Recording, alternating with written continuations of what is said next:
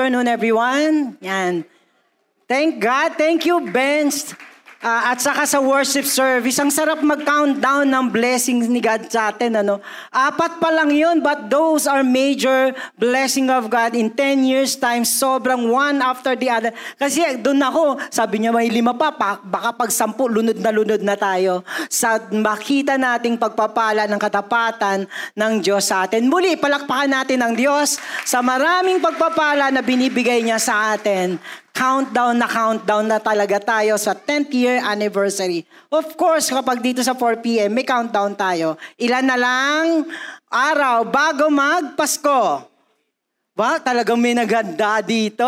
Sinagutan na ako. 28. Wow! Tama, it's 28 days to go. That's countdown to Christmas. Marami pong salamat kay God na nagbibilang tayo ng ganito. At before that, baka lang ma-miss nyo, sa Webes na po yung Sambang Gabi. Ulit kailan ang Sambang Gabi? Thursday. Sa Thursday po, we'll be back and we will have a joyous occasion on thanking the Father for sending His Son na tinatawag natin sa Christmas celebration nang ang ating Diyos ay bumaba sa lupa. It's time to celebrate and worship uh, God together. Of course, meron pa tayong Christmas Eve, meron pa tayong Christmas service, but sa Sambang Gabi, full blast ang worship natin. Kaya we'll be expecting you this Thursday night and we will be all together in a corporate worship to God.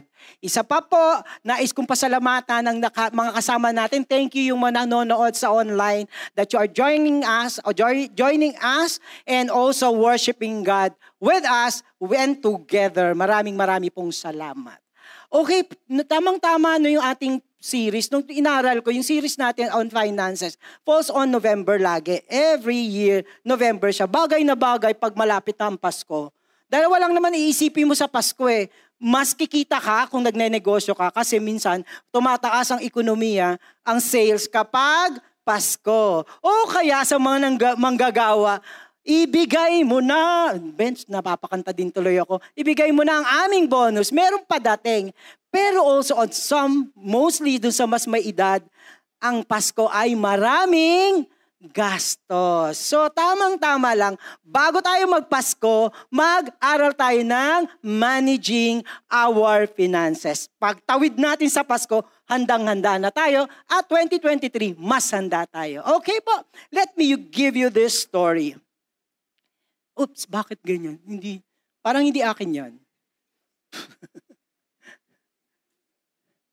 Okay.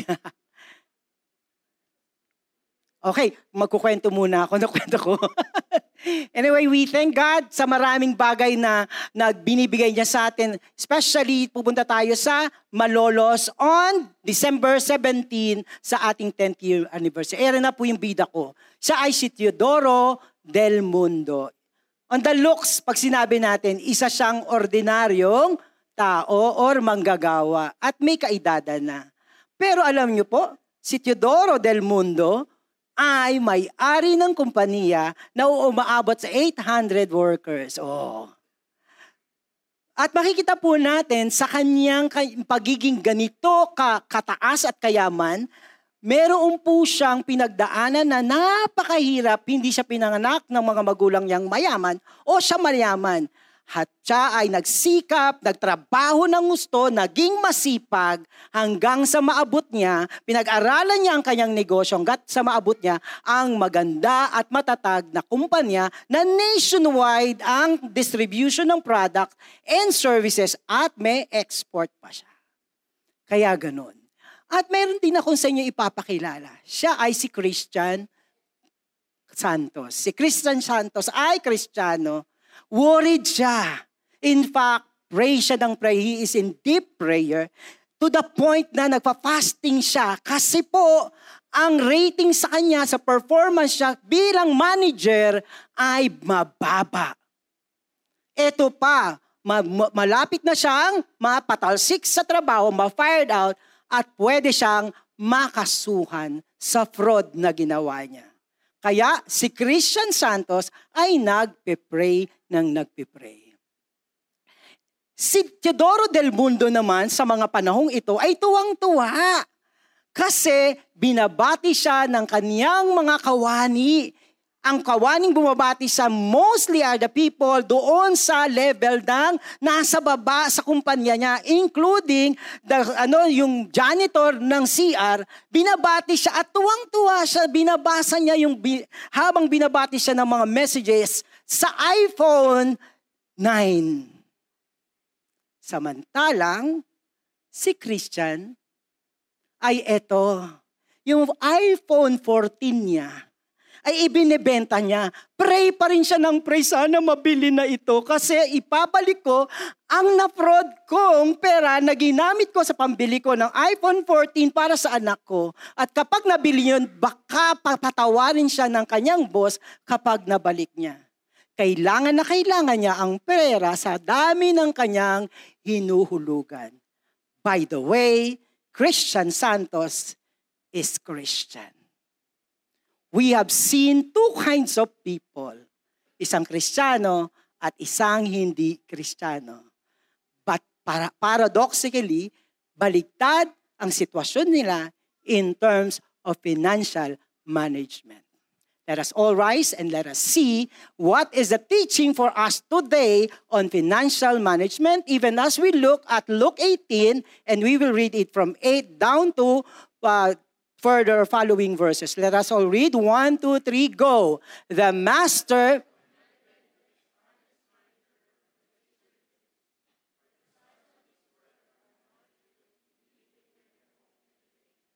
the son of the light. And I tell you, Make friends for yourselves by means of unrighteous so that when it fails, they may receive you into the internal dwellings. One who is faithful in a very little is also faithful in much. And one who is dishonest in a very little is also dishonest in much.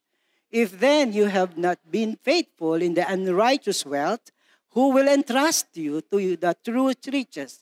And if you have not been faithful in that which is another's, who will give you that which is yours? No servant can serve two masters, for either he will hate the one and love the other, or he will be devoted to the one and despise the other. You cannot serve God and money. Let's pray, Father. Indeed, as many are in the passages of the Bible, especially in the teaching of Jesus Christ, that you are teaching about money, about possession, about wealth. Indeed, kapahagi ito ng aming pananampalataya at pagiging kristyano. Muli kami nga harap sa katotohanan ng iyong mga salita upang sa pagharap namin dito ay makita namin ang tama mong perspektiba or view sa pag-handle ng aming wealth, ng aming finances at para din ang aming buhay ay ayon sa iyong mabuting plano ng mabuti at masaganang buhay. Turuan mo kami at open kami God makinig sa iyo. Maraming marami pong salamat sa pangalan ni Jesus. Amen and amen. That's yan po, this is the last of the series ng Think Outside the Box. It's a financial si- management series na alam ko be- very important. Lalo na marami tayo dito mga kabataan na para makita kagad nila ano ba ang perspektiba ng Diyos patungkol sa kayamanan or sa wealth. Alam natin, lagi ko itong sinasabi, ito yung ating premise sa the whole of the series is through financial peace and through financial abundance is with the right perspective o pananaw. Paanong panong klaseng pananaw on how Jesus want us to see or handle our wealth. Kanina may example na tayo na yung Christian pa ang nakakahiya sa kanyang pag-handle ng ng kanyang wealth. At dito makikita natin, pag-aaralan natin, particularly this afternoon about stewardship or we are all stewards of God in terms of our finances and other many resources. Ikaw ay tagapangasiwa.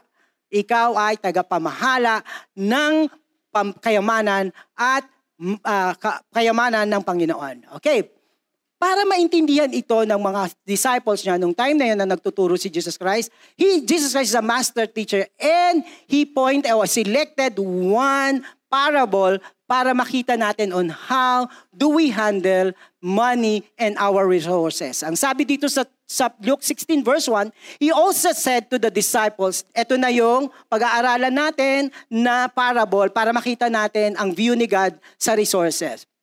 There was a rich man who had a manager and the charges who were brought to him that this man was wasting his possession. Kaya tinawag niya yung kanyang manager. And he called him and said to him, What is it that I heard about you? Turn to the count of your management for you can no longer be manager. Oops, matatanggal na siya. Mali ang paghandle niya ng kayamanan ni master. And the manager said to himself, dahil tatanggalin na siya, What shall I do? Since my master is is taking the management away from me, I am not strong enough to dig, and I am ashamed to beg. I have decided what to do. Nakita niyo yung mga font? Nakita niyo, nag-isip siya Ginamit niya yung isip. At meron siyang, ma- may plano siya, nga lang hindi mabuti. So that when I am removed from the management, people may receive me into their houses. Anong isipin niya? Maalis man ako sa pagiging manager, hindi pa rin ako mawawala. Kita niyo? Di ba nag-isip? Wow! Tapos, pag tinignan na natin, so ginawa niya, inano niya, in-execute na yung kanyang plano para hindi siya ma-zero at makawawa. Ayaw, Tamad din eh, no? Ayaw niya magtrabaho, hindi daw siya marunong magtrabaho. Kaya mang-uutak na lang ako ng mga tao. Anong utak niya? So summoning his master's debtor one by one, he said to the first, How much do you owe my master? And he said, A hundred measures of oil. He said to him, Take your bill and sit down quickly and write how many na lang? Fifty. Di kaya niya nakagad. Tapos, maganda yung papel niya doon sa unang debtor. Tapos then he said to another, How much do you owe? He said, a hundred measures of wheat. Sasabi niya, kung 100 yan, gawin mo na lang 80. Di ba nakakukuha siya ng pabor? Pautak ba? So anong ginawa nung master? Doon sa ginawa ng kaniyang manager, This is the parable of the shrewd manager. Titingnan natin bakit to tungkol sa isang shrewd, shrewd manager. The master what? Commended whom? The manager. Kaso dishonest lang siya pa din. Hindi naman sinabing, he commended him Dishonest pa rin siya. Take note of that. For his what? For his rudeness. Alam mo saan siya kinuman? Ang utak talaga nito, no? Hindi talaga to masisiro. Yun ang kanyang commendation sa kanyang manager. Tingnan niyo ulit, let me re-emphasize, yung shrewdness niya na pun- galing to sa pagiging ginagamit ang isip. Tapos, tumitingin sa kinabukasan. Alam nyo kasama yun sa shrewdness, nag-iisip ka para sa kinabukasan. Inunahan niya, hindi ako masisiro. Lahat ito may mga utang sa akin. Yung utang sa totoong may-ari, magiging utang na sa kanya. Masisiro ba siya? Hindi. Di ba ang utak? Nakatingin kagad sa kinabukasan. That is shrewdness. And if we also God, sabi niya ngayon, for the Son of this world, ito na si, si, si Jesus Christ na, sabi niya pero, For the son of this world, ginawaan ko yung mga shrewd na dalawang muka. Ito, tingnan mo pa lang, sweetik na. Pero tandaan nyo, may sweetik na ganito, parang anghel. So talaga nag-research ako, kailangan magkaiba ang muka para hindi tayo madedenggoy. Right? So, anong sabi? For the sons of this world are more shrewd in dealing with their own generation. And ibig sabihin ng shrewd is prudent. Prudent, agad-agad, pag sinabi mong prudent, mautak na yan. So uh, sinabi dito, best use of mind with great ex, ano, and attention to whom? Self. Nag-iisip siya, pero sino ang ganansya at ang iniintindi? Hindi yung generation niya, hindi yung mga kasama niya, kung hindi yung sarili niya. Ang tawag doon, prudent. Gumagamit ng isip pero prudent. Tapos, It, it's in reference to worldly matters. Kapag prudent ka, pera-pera lang. May tao ka bang kilala na hindi mo mauutakan sa pera? Kaya mga Kristiyan, huwag kayong magpautak. Mauutak sila, so to speak.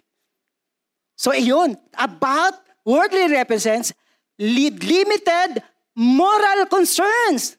Di ba nandadaya pa rin siya? Kaya ang term pa rin ni Jesus Christ sa, sa parable, dishonest pa rin siya. Hindi naman siya hinaleluya sa ano eh, kung di sa dishonesty siya. So, yung mga prudent dito na ginagamit yung utak para sa sarili nila, walang pakailam sa Diyos. at walang pakialam kung dehado yung mga tao. That is the kind of shrewd manager. And if we go further, so that when it fails, they may receive you into the eternal dwellings. Ito na yung foresight na sinabi ko kanina, na ibinebetter use niya yung kaniyang pagkakataon para bukas secure ang kaniyang financial stability. Mahusay, no? Shrewd here means tricky cleverness. It does not mean wise.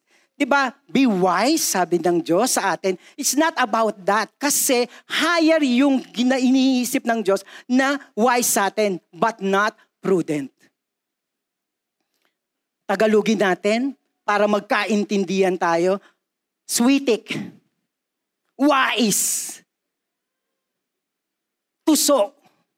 So yung pinag-uusapan natin to, ang tuso, ang sweetik, at ang wise. Pero, this is the shocking part of the parable and God's explanation. For the son of this world are more mautak, are more ginagamit ang isip, are more great in financial management than whom? The sons of the light.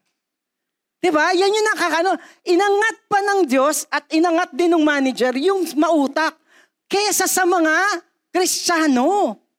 Yun yung sinabi doon. Ito yung mahirap i-handle sa parable na ito. Pag hindi natin na-handle ng maayos, patay na tayo, pwede na tayong maging sweetik or tuso.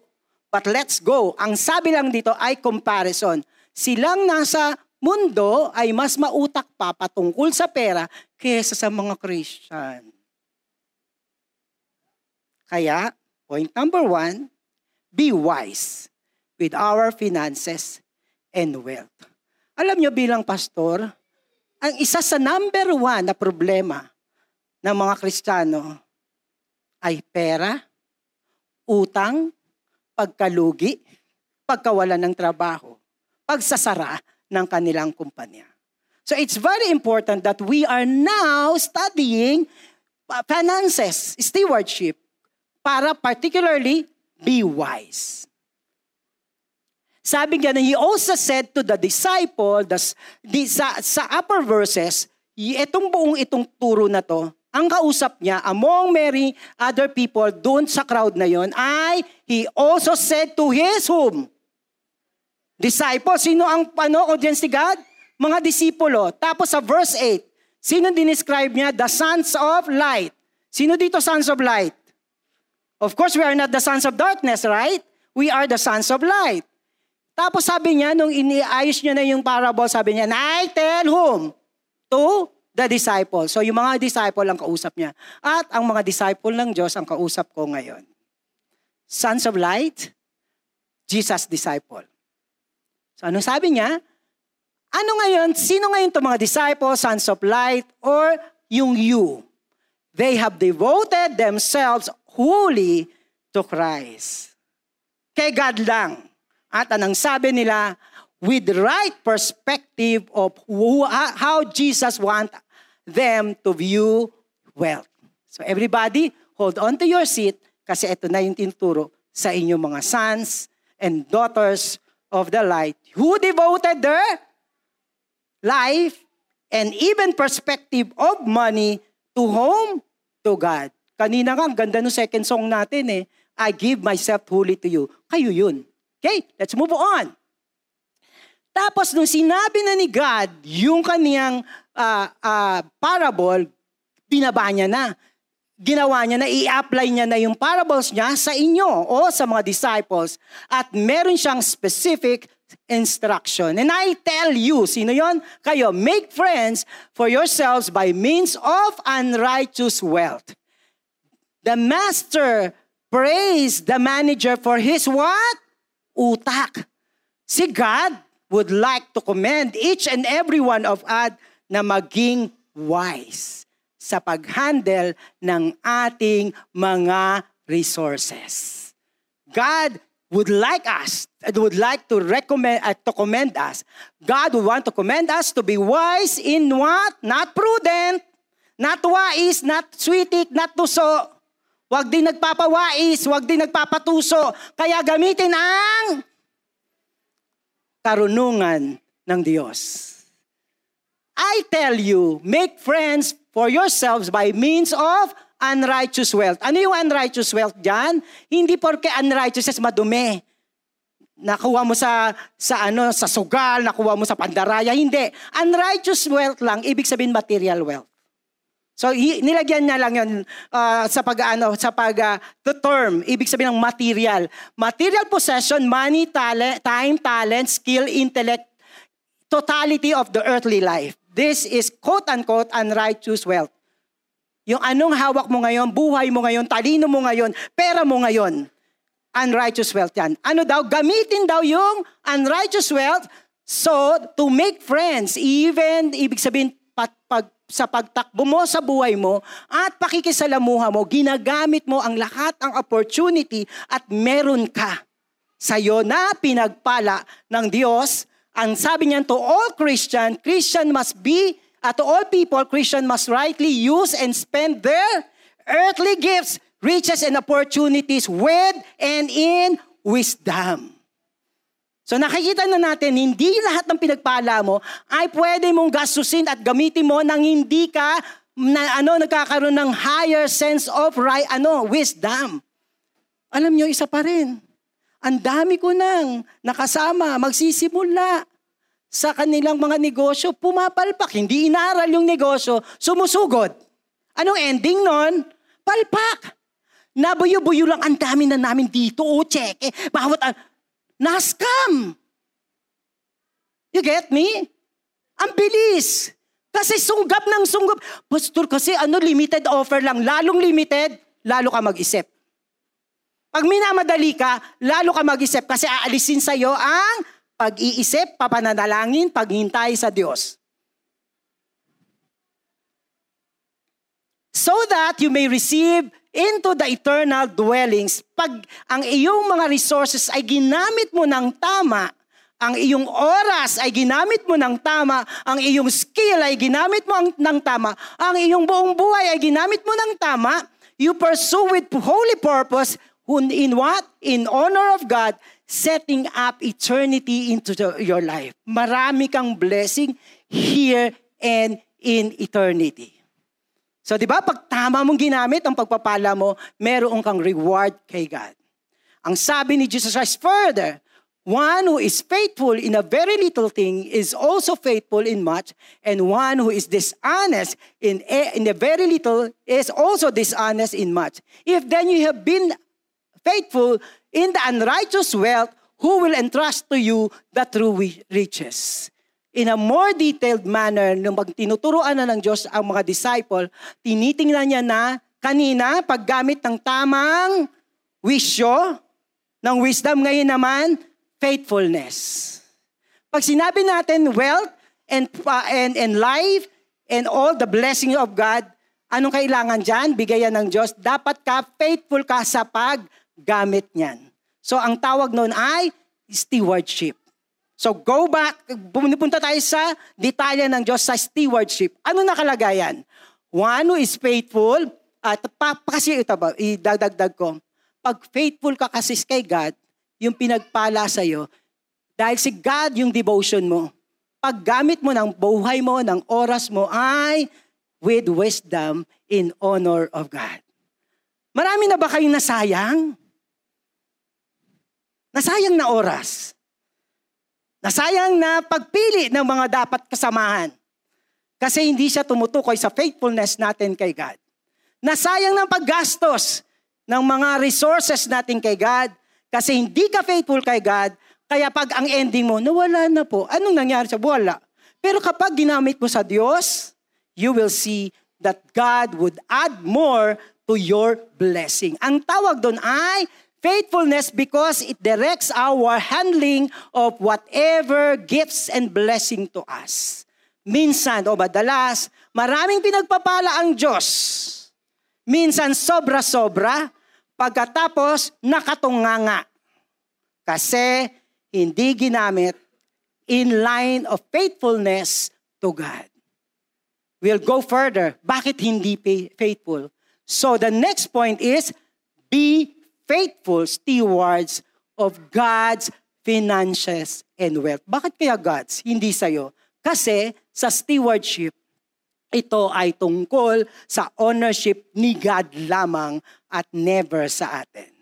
The one who is faithful in, the, in very little is also faithful in much. And the one who is dishonest in very little is also dishonest in much. Hindi issue yung marami ka or may konti ka.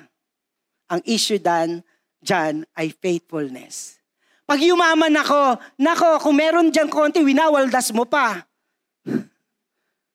Huwag kang umasa na pag dumami niya, magiging faithful ka kay God. So it's not a matter of many or none. May konti, may madami. Ang iyong issue ay ang iyong puso, ang iyong character. Faithfulness is character, not the amount of money. Di ba po? May milyonaryo pero just in case milyonaryo siya tapos hindi siya nagtatites and offering. Tapos isang ang ano to lang, trabahador niya, yung driver niya, nagtatites and offering, pareho silang kristyano. Ang tawag doon ay faithfulness, not in the manner of blessing or riches. So number one, wag nating intayin na tayo yumaman at makaluwag-luwag bago maging faithful kay God. Kung ano ka ngayon na maliit ka pa, ganun ka pa rin kapag ikaw ay lumaki na. Alam niyo kung kailan ko tinuro ang tithes and offering sa mga bata, sa mga anak ko at sa mga katulad nila Ron. Si Ron ay 11 years old or even younger. Na nung tinuruan ko si James, alam nyo, meron silang plastic na nakahiwalay. Pagdating ng Sabado, nilalagay nila yung tithes and offering nila sa baon nila a week. Tinuruan ko ngayon, bata pa lang yun ha, baon pa lang yun. Makikita mo mga kumakalansing ang mga tithes and offerings nila. Hanggang bata, turuan mo na. Kasi paglaki niya, milyonaryo na yan, ganun pa rin sila katapat sa Diyos. Turuan mo na ang binibigay sa kanilang baon ay binigay ng Diyos sa kanilang mga magulang at ibinigay ito sa kanila. Kaya yung tithes and offering ay para sa Diyos, ibinibigay nila. Huwag niyong antayin na kapag meron na silang magandang trabaho, saka pa lang nila matututunan ang pagbibigay sa Diyos. Thank God for a kids church kasi ang aga-aga nilang tinuturuan. Hahabulin ko ang, tin- ang hindi naturuan pag high school na, Hahabulin lalo pag yung adult na, ang hirap na yan, ano? Nung elementary pa lang sila, yung limang piso na tithes and offering nila sa isang linggo, ang liit nun, bigyan mo nga sila ng 5,000 yun na yung tithes and offering, kasi 50 mil ang, ang ano niyan eh, ang sweldo niyan. Mahirapan na yan. So it's not a matter of money and volume, but it is a matter of the heart. Faithfulness is acknowledgement that we have what we have, what as Not an honor, honor, but stewards. Ituro nyo na sa mga anak nyo at sa sarili nyo ang salitang stewards. One, two, three, go. Kasi sinasabi mo yan, ito ay pagpapala ng Diyos. Kaya kung gagastusin ko yan, may accountability ako sa aking Panginoon. Siya yung ating master. Okay? Further, then you have not been faithful in the unrighteous wealth, you will and you will and you will entrust you the true riches. What again is the unrighteous wealth? Material, la, ano, talent, time. Pag hindi mo raw siya nagamit ng maayos at dishonest ka dyan, nagiging unrighteous yan. Eto na yon. Kaya siya naging unrighteous. Kasi yung pagpapala ng Diyos ang nag-lead pa sa iyo sa pawas, ano, pasaway na buhay. Kasi kaya mo, meron ka eh. Sa mo ginastos, sa bisyo. Sa mo ginastos, sa ganito. Dapat na-train na yung, yung buhay mo sa mga mali. Kasi may kapasidad ka. Di ba? Nung dati hindi mo makaya magbisyo, di ba? Kasi ano, wala, wala ako ano, eh, ano, antay-baon lang ako eh. Antay lang ako sa bawat bibigay ng nanay ko at si ga, isusubi ko. Eh, ang galing mo, naging estudyante ka, ang gaya, graduate ka, hinahabol ka ng mga kumpanya, tapos meron ka ng ganito. Kaya mo nang bilhin lahat. Ang tanong sa mo ginagastos. Gusto mo maging unrighteous yan? So the ill influence of material worth is when men put their trust and devotion to them, to the material resources, and use them for their what? Selfish advantage, interest, and control. Earthly riches, I tell you, are temporal, neither true riches, neither yours. Kasi lahat ng material resources, including your life, is so limited. Pag kinuha na ng Diyos, wala ka nang magagawa.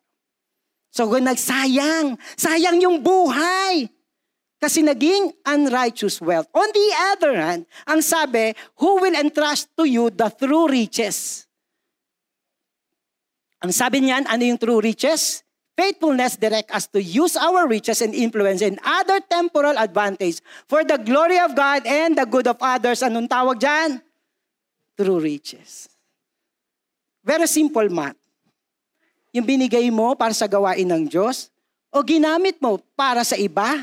O ginamit mo para sa pamilya mo ng tama ang purpose? Nagiging true riches yan.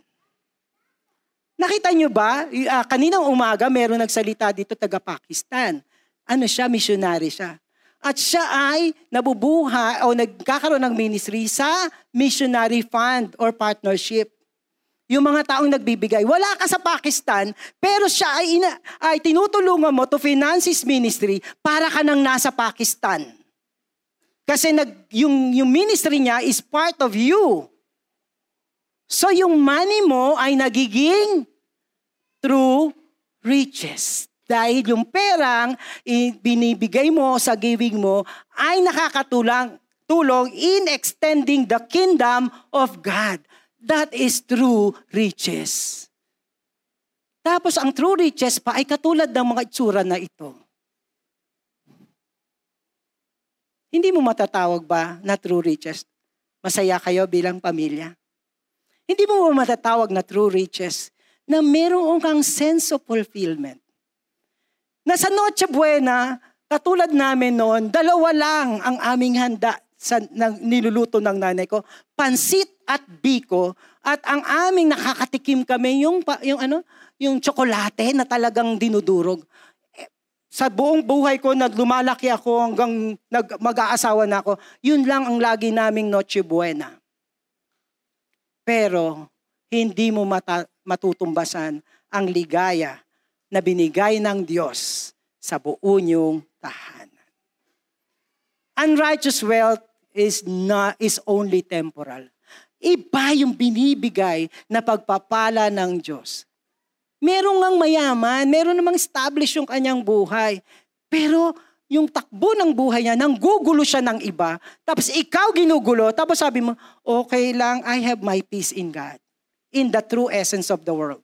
Mas mahirap ka sa kanya, hindi nabibili ang kapayapaan. Hindi nabibili ang pagmamahal, ang calmness in the heart. Sabi natin, the riches are only found in God and are brought to every one of us by Him in all the goodness and grace. If we will make ourselves poor before God, na makikita mo, hindi ka nagmamalaki kay God, ang, si God ang devotion mo, si God ang ine-entrust mo, siya ang pag-asa mo, by conscious of our need and turn with faith to Him, to Jesus, then we shall receive from him those riches which are greatest, which are true, which are each are our own in that they pass into our very being, very internal, very spiritual. Walang pwedeng mag-author ng peace na galik sa Diyos. Nagsasabugan na ang kabaliwa mo sa kanan mo. Natatakot na ang mundo sa future. But the peace that the Lord gave you is a riches when you can see and face tomorrow despite and in spite everything. Kanino lang yung nakukuha? Wala sa pera, wala sa tagumpay. Nasa Diyos. And it is because we devoted our lives to God. In that they were destined for us. Not only here, but in eternity. By the love of God and in having them, we shall be rich indeed and forever. Magandang hapon sa inyo, mayayaman tao, mayayaman kay God, mayayaman sa kapayapaan at katatagan sa buhay na ito. And if you have not been faithful in that which is another's, who will give you that we, which is yours? Sino magbibigay sa iyo? Yung pinamahala lang sa iyo ng Diyos, pinagyabang mo pa, ginawa mo pang control sa ibang tao, panlalait.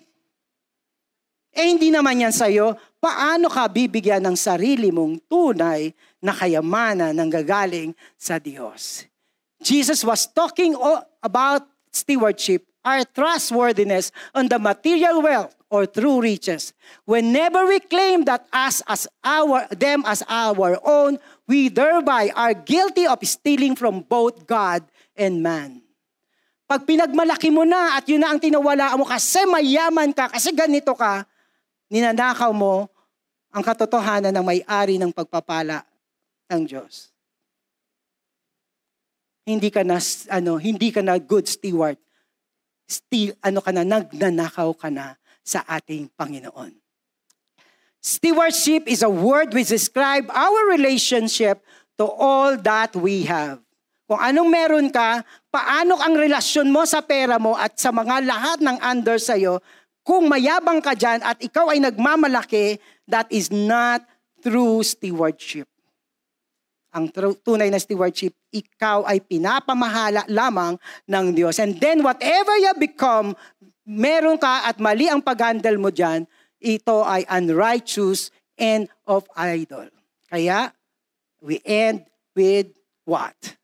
Stewardship is faithfulness and devotion to God above all riches and wealth. Pag tiningnan mo na ang nakalagay sa bangko mo, pag tiningnan mo ang marami mong, hindi ko mas sinasabing kung marami kang pera ay masama ka kay God. Hindi ah, hindi ang sinasabi.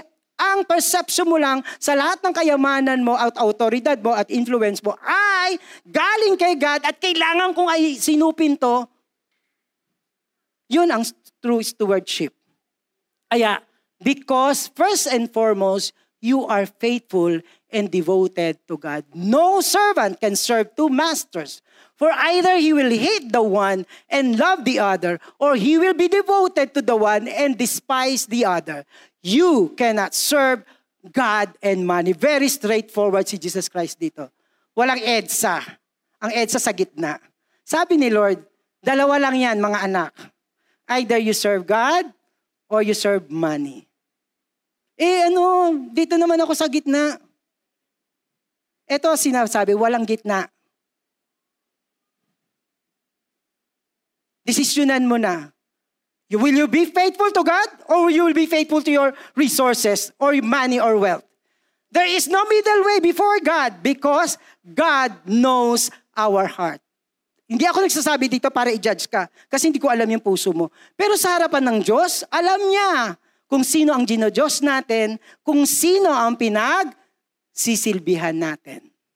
Let me give you dito sa lower part nung Luke 16 tungkol sa walang gitna, serving God or serving money. Alam nyo kung sino ang binigay na example ni God? Walang iba kundi ang mga, basahin nyo, ang mga pariseyo, yan yung mga parang religious, parang alam ang law of God. Pero anong sinabi ni God dyan? The Pharisees who were lovers of money. Nasaan ang mga Pharisees? Nasa loob ng temple. Kaya ito yung ginamit ni God. Huwag niyo akong ano ha? Huwag ako, sabi ni God. Kaya sinabi niya kagad doon sa mga Pharisees, You are not serving me. You are not faithful to God the Father because you are serving yourselves.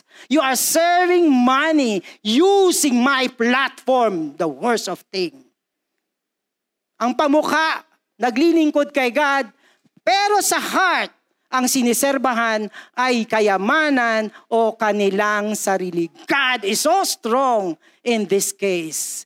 Eh, tingnan nyo, heard all of this and they ridiculed him. Tinamaan sa preaching.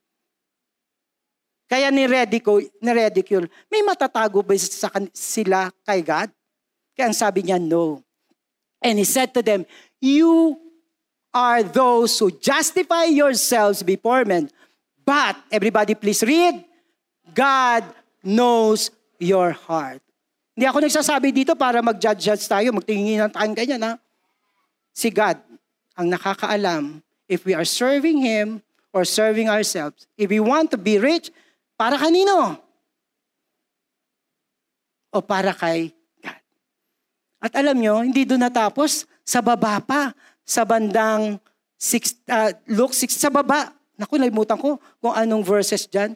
May dalawa, yung rich man. Yung rich man nung namatay siya, pumunta siya kay God. Sabi niya, rich man, according to the law of Moses, ba, nag-aaral ng Biblia. Seemingly, doon sa description do sa rich man, ay siya ay to ano, religious. Siya ay naglilingkod kay God. Pero napunta sila sa napunta siya saan? Sa parable sa impyerno kasi alam ng Diyos. Yung rich man, yung richness na ay again not serving God but serving himself. Alam niyo ba si Lazarus, ando doon siya sa labas ng temple. Kung ano lang pwedeng mahulog, yun lang kakainin. That's poor. Pero saan si, ano, si Lazarus? Hindi yung Lazarus na karakter to, pangalan lang to sa parable, ha? baka maulito kayo. Doon sa parable, nasa langit siya. What Jesus is saying, wala sa outer appearance yan.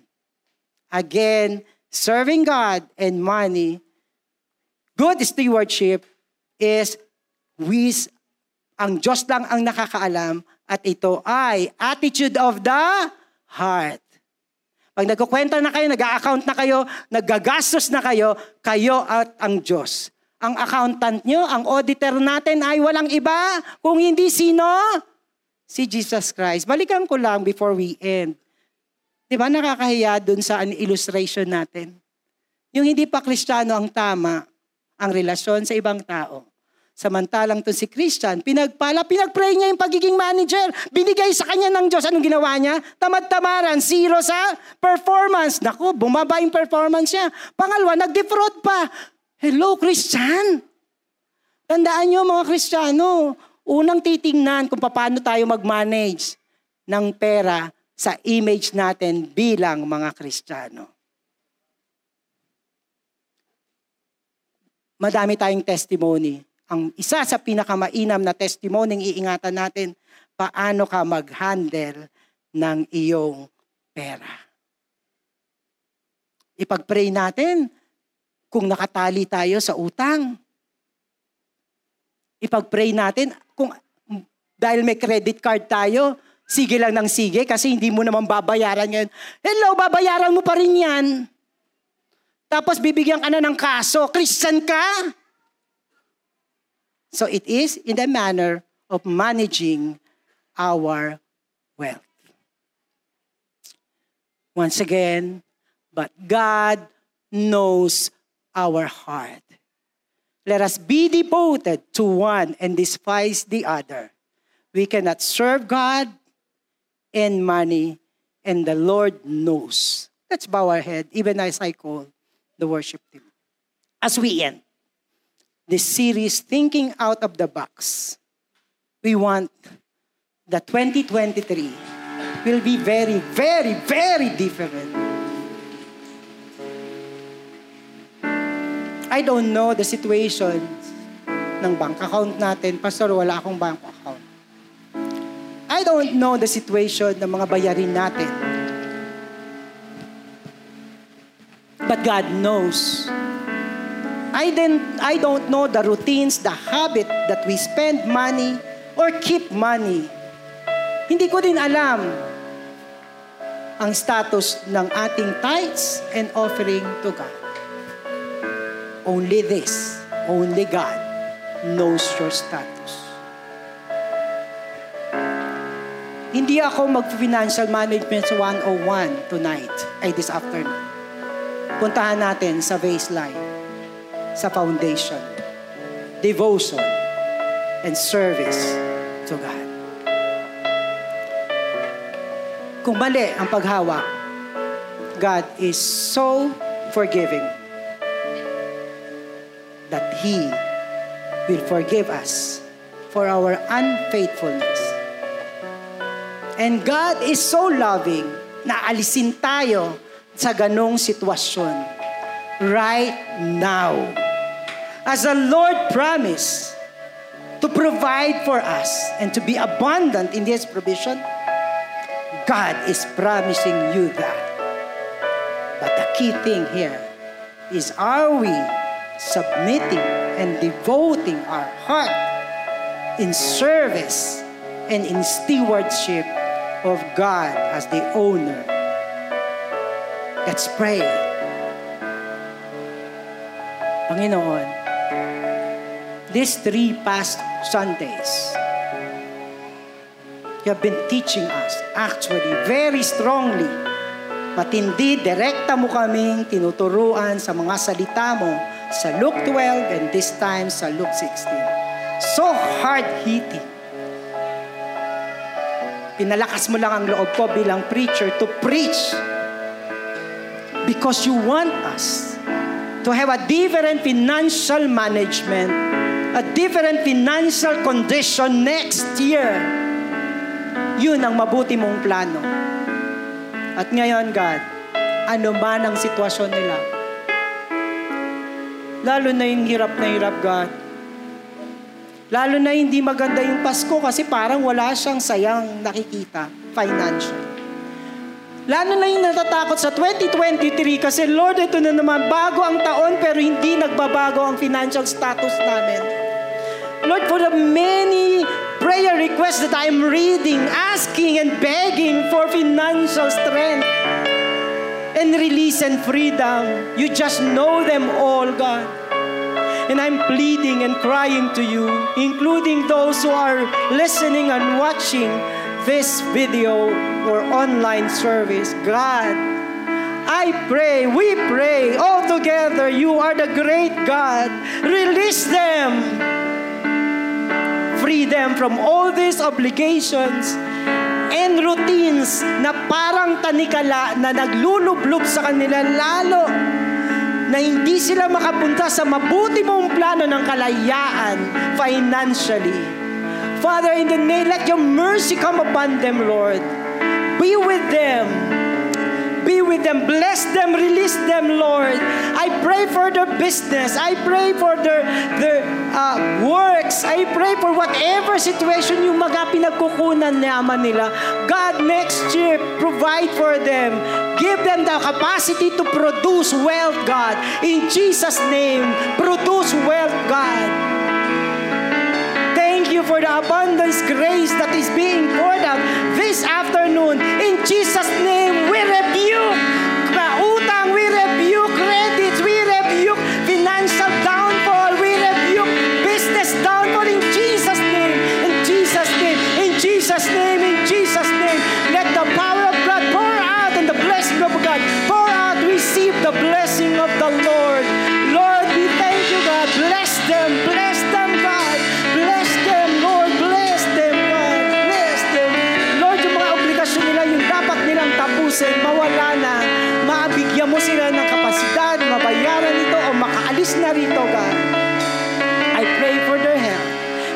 business, Lord. In Jesus' name.